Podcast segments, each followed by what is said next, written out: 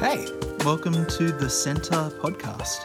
We're a church based in Dural, Sydney, who love Jesus and want to share the message of hope that he brings for all people.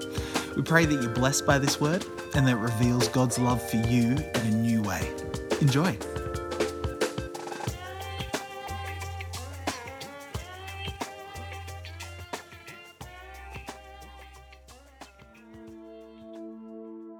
I'm going to read our Bible reading this morning, and then we're going to get Mitch up to preach. So uh, this morning's verse is up on the screen uh, Matthew chapter 2, verses 13 to 18. When they had gone, an angel of the Lord appeared to Joseph in a dream. Get up, he said, take the child and his mother and escape to Egypt. Stay there until I tell you, for Herod is going to search for the child to kill him. So he got up, took the child and his mother during the night and left for Egypt, where he stayed until the death of Herod. And so was fulfilled what the Lord had said through the prophet Out of Egypt I called my son. When Herod realized that he had been outwitted by the Magi, he was furious, and he gave orders to kill all the boys in Bethlehem and its vicinity who were two years old and under, in accordance with the time he had learned from the Magi. Then what was said through the prophet Jeremiah was fulfilled. A voice is heard in Ramah weeping and great mourning, Rachel weeping for her children and refusing to be comforted because they are no more. I'll just pray for Mitch as he comes up. Uh, dear Lord, we thank you uh, that we can come here and gather today and hear your word, and we just pray for Mitch as he brings that to us. And um, yeah, may we, our ears and our hearts be open to what he has to say to us today. In Jesus' name, amen. This morning's reading, it's not exactly your traditional Christmas reading, is it? So, actually, it's really good here. I've got a manger. I have a prop here I didn't have to set up. This is our image of Christmas, isn't it?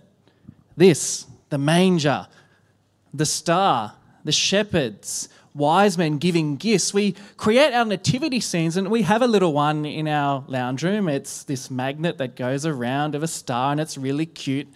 Our nativity scenes are snapshots of perfection, yes? That's what we want. Now, how many of you have seen a nativity scene where you've got this image of Herod's soldiers coming into Bethlehem, slaughtering the innocents? How many nativity scenes have Mary and Joseph madly grabbing their possessions and fleeing to Egypt? None. So, why does Matthew do this? Why does he have this beautiful image of the wise men coming from the east and bowing before Jesus? And the next scene, the wicked King Herod ordering the death of the baby boys in Bethlehem. Now, as Protestants, we don't tend to follow the traditional um, Catholic Church calendar, but it's interesting. On December 28th, the church traditionally remembers what they call the slaughter of the innocents every year to remember that the death of these children. And while these scenes here are brutal and horrific, there's a purpose to them. That there's an, actually an image of hope that will come from that. Now, you may find that hard to believe. That the reality was that life in first century Israel was brutal and hard and tough. That, that people lived under rulers who were unjust, who just made decrees, and it happened. Innocent children were killed. And that's, that's just how life went. There's, according to the year that the great Caesar Augustus was meant to be born, some magician had this decree or prophecy or whatever that there'd be this great ruler coming from the Roman Empire. So the Roman Senate decided hey, we have to kill every male boy to ensure that the, the true king is born. When uh, Nero, he was an emperor after about the year 64 AD, he actually killed the apostle Paul and Peter. The year that Nero died, apparently, according to legend, his magician saw this comet in the sky, and knew that that was going to symbolize Nero's death. And so Nero said, Well, I don't want to die, so let's kill all the noblemen and their family. This is the world that Jesus grew up in. It was brutal, it was harsh. But you know what's amazing, friends? The gospel still flourished. Who's Jesus preaching to? He's preaching in a world where brutal men make these decisions on the lives of people at a whim. But also, too, Matthew has a theological purpose. And you remember way back to the first week, we looked at Jesus' genealogy. What, what's, what's Matthew's purpose? Does anyone remember? What's, what's Matthew trying to tell us with the three different eras, the, the reference to the brothers, the, the 14 names in each generation? Does anyone remember? Anyone brave enough to call out? What's Matthew trying to do? What's the purpose of that? Fun? The lineage? Yeah, what's, the, what's Jesus doing? He's fulfilling what? Old Testament, yeah. And so here Matthew is doing something similar. If, if we go back to the time of Moses, Moses was born in Exodus chapter 1. What happened to the nation of Israel? Where were they? What country are they living in? Egypt. And what did Pharaoh decree would happen to the male Israelite babies in Egypt? They're to be killed. Yeah. Now, where does Moses flee to in order to get safe? Well, actually, let me rephrase that question. What does Moses do? What does his family do in order for him to be safe? Where did they put him in? A basket, yeah. Okay, now let's sort of jump back to Jesus' time. What country is Jesus living in? Living in Israel, the tribe of Judah, in this region of Judah. Who, what king, Herod, what's his label? Does anyone remember? Herod at that point was what? He was meant to be the king of what? The Jews. So do you see this amazing contrast that's happening here? Instead of Jesus you know, finding safety in the land of Israel. He actually ironically finds safety in the land of Egypt. And what Matthew is doing, he's showing that Israel has become like Egypt. King Herod, he's like a new Pharaoh, putting to death Israelite male boys. Also, another thing that's really, really cool here, it's kind of connected in with Moses, is do you remember who was the man that had the fancy coat and dreamed lots of dreams? What was his name? Joseph. And does anyone know what his father's name was? Jacob. Now, if you look back in Matthew's genealogy, it says Joseph's father's name is, can anyone guess? Jacob. Yeah, look at that. That's, that's, that's not an accident there. And like Joseph, he had three dreams in the Old Testament. Jo- Jesus' father Joseph also has three dreams. And there in that dream, he sees that how his family is going to be saved. This is just Matthew showing here how Jesus, in the midst of brokenness, in the midst of horror, he's actually bringing salvation. For God has done it before. He did it in the time of Moses, where Pharaoh was enslaving the nation of Israel. People are living in horror, in fear. Baby boys are being thrown into the river Nile. You just couldn't imagine anything worse, could you? As a parent, Murray, you're going to be a parent in a couple of weeks. Imagine that. You're having a baby boy, aren't you? Chuck him in the river. Just. It, Parents here, you just cannot fathom. I cannot fathom that throwing my baby boy into the Nile. I cannot imagine seeing Herod's soldiers coming in and killing my baby boy. It's just horrendous.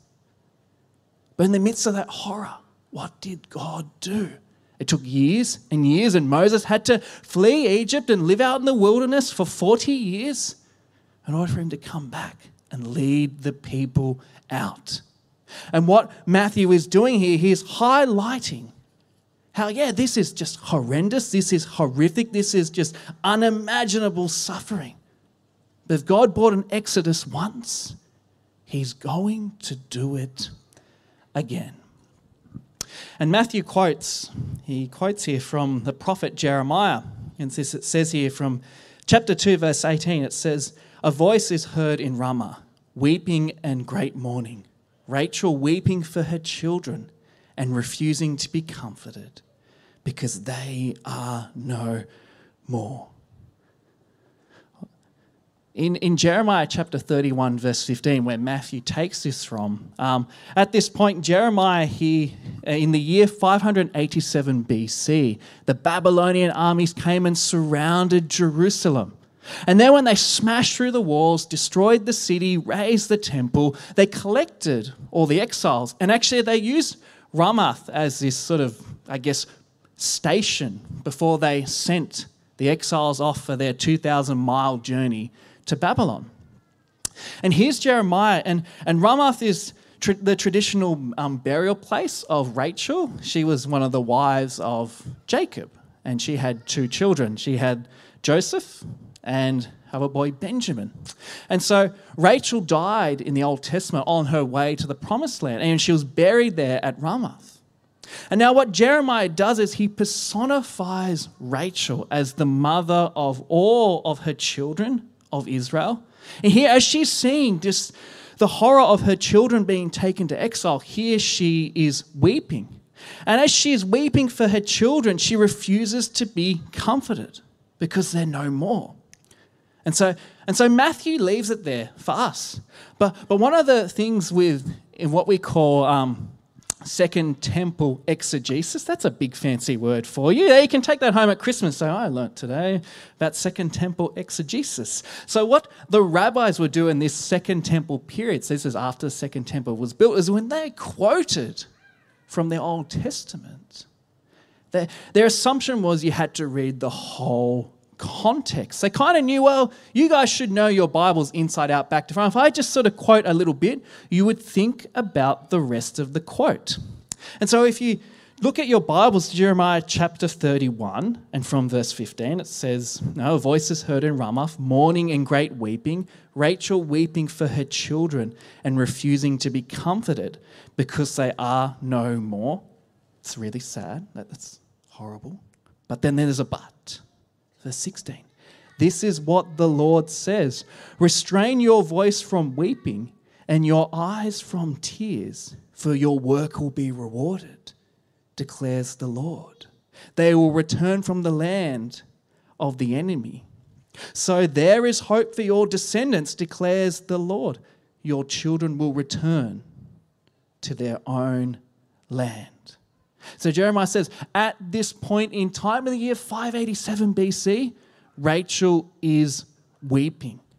Her, metaphorically, they're just crying for her lost children. But you know what's going to happen? Those tears will stop. Those tears won't last forever. One day, guess what? Those children are going to return home. And so, what Matthew has done here, he said, this tragedy, this slaughter of the innocents, this is a horrific event. And Rachel is once again weeping over her lost children. But the implication is, and we know what happens, the weeping will not be the end. There will be rejoicing. And in our kind of reverse Exodus imagery, Jesus doesn't spend his life in Egypt, does he? No. What happens? He Joseph gets a what? He gets another dream, which is really interesting, isn't it? And they come back.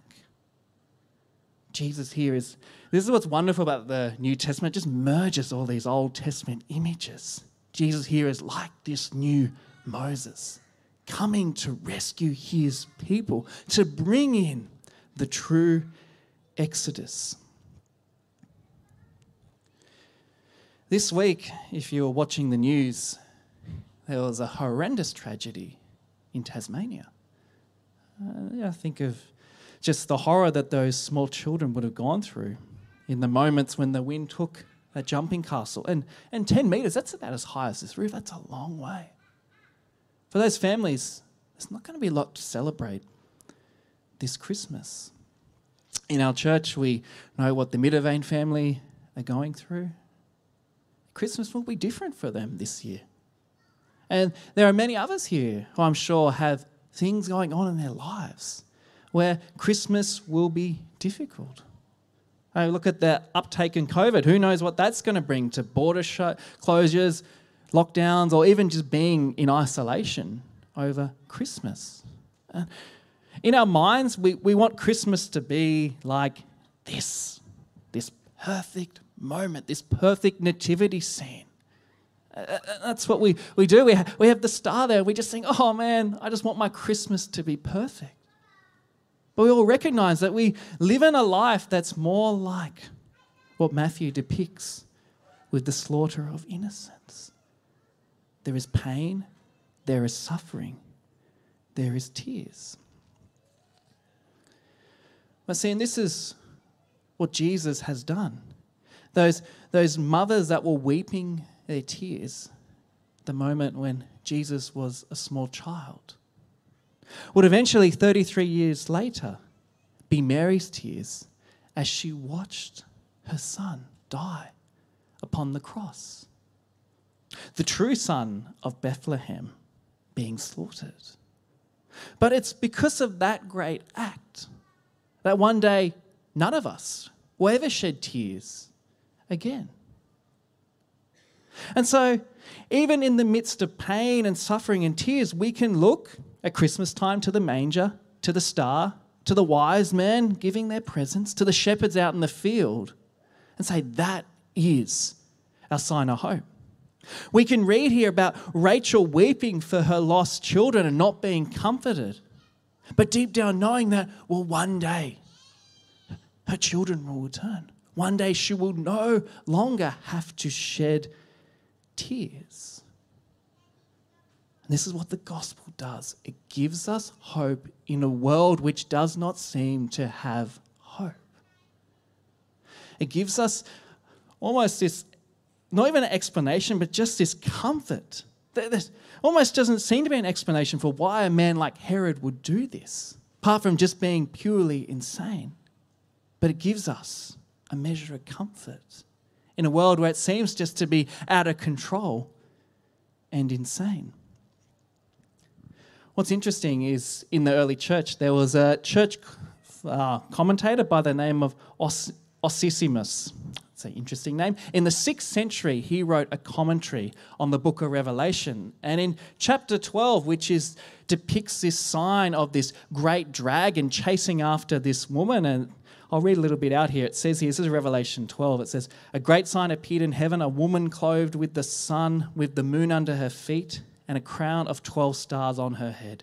She was pregnant and cried out in pain, and that she was about to give birth. Then another sign appeared in heaven, an enormous red dragon with seven heads and ten horns and seven crowns on his heads. And anyway, this depicts this story of this woman and her son being chased by this horrendous dragon. And, and the dragon here, he's unsuccessful. He cannot kill this woman's child. And so, what the early church recognizes is that what John was doing in Revelation 12 was giving us like a, a, a depiction of this moment when Herod tried to kill Jesus. And they recognized that this was actually a cosmic event, that the, the person working behind Herod was Satan himself. So for them, they almost like this gives us kind of an understanding of what may have caused the suffering. Actually, it was Satan himself, this, this great dragon. And so, what also we can look at from this passage of the slaughter of innocents is perhaps we just do not know what cosmic purposes are happening, what God is doing. The events in Tasmania may just seem a random, horrendous event. We may never know this sign of eternity, what God is planning, what his purposes are throughout this. And this is why I love the Gospels, because it does not mince around with life. Life is brutal, life is hard. But to give the generic Sunday school answer, Jesus is victorious. Jesus is the winner. And so, friends, as we think, reflect on this passage this morning and reflect on the manger, reflect on the star, reflect on everything good about Christmas. Also, too, just reflect upon the fact we live in a broken, sinful world. But it's a world Jesus came to transform through the power of His Spirit, through the power of the cross and through the power of the resurrection. Friends, let me pray for us. And Lord, as we just live in a world of brokenness and pain, we recognize that for us, Christmas is a time where we cling on to the good things in life. And there is so much to celebrate and to be joyful for. We also do, Lord, see that this world is still under the curse of Genesis chapter 3. And so that will mean that there will be tears and pain and suffering. But we thank you, Lord, that you've come to break the curse, to break the pain and the tears we suffer. And Lord, we thank you that one day that you will dry each and every one of our eyes, that one day the Herods of the world will cease to exist. And so, Lord, I just pray this Christmas season, with Lord's uncertainty, that, Lord, that we have the certainty that is just found in you. And so, Lord, we thank you for that. And we pray this in Jesus' name. Amen. Thanks so much for joining us. Don't forget to rate and subscribe to help others discover this channel. Check out the description if you want to find out more or get in touch with us at the Centre Dural.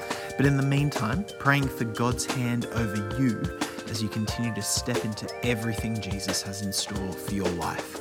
Be blessed.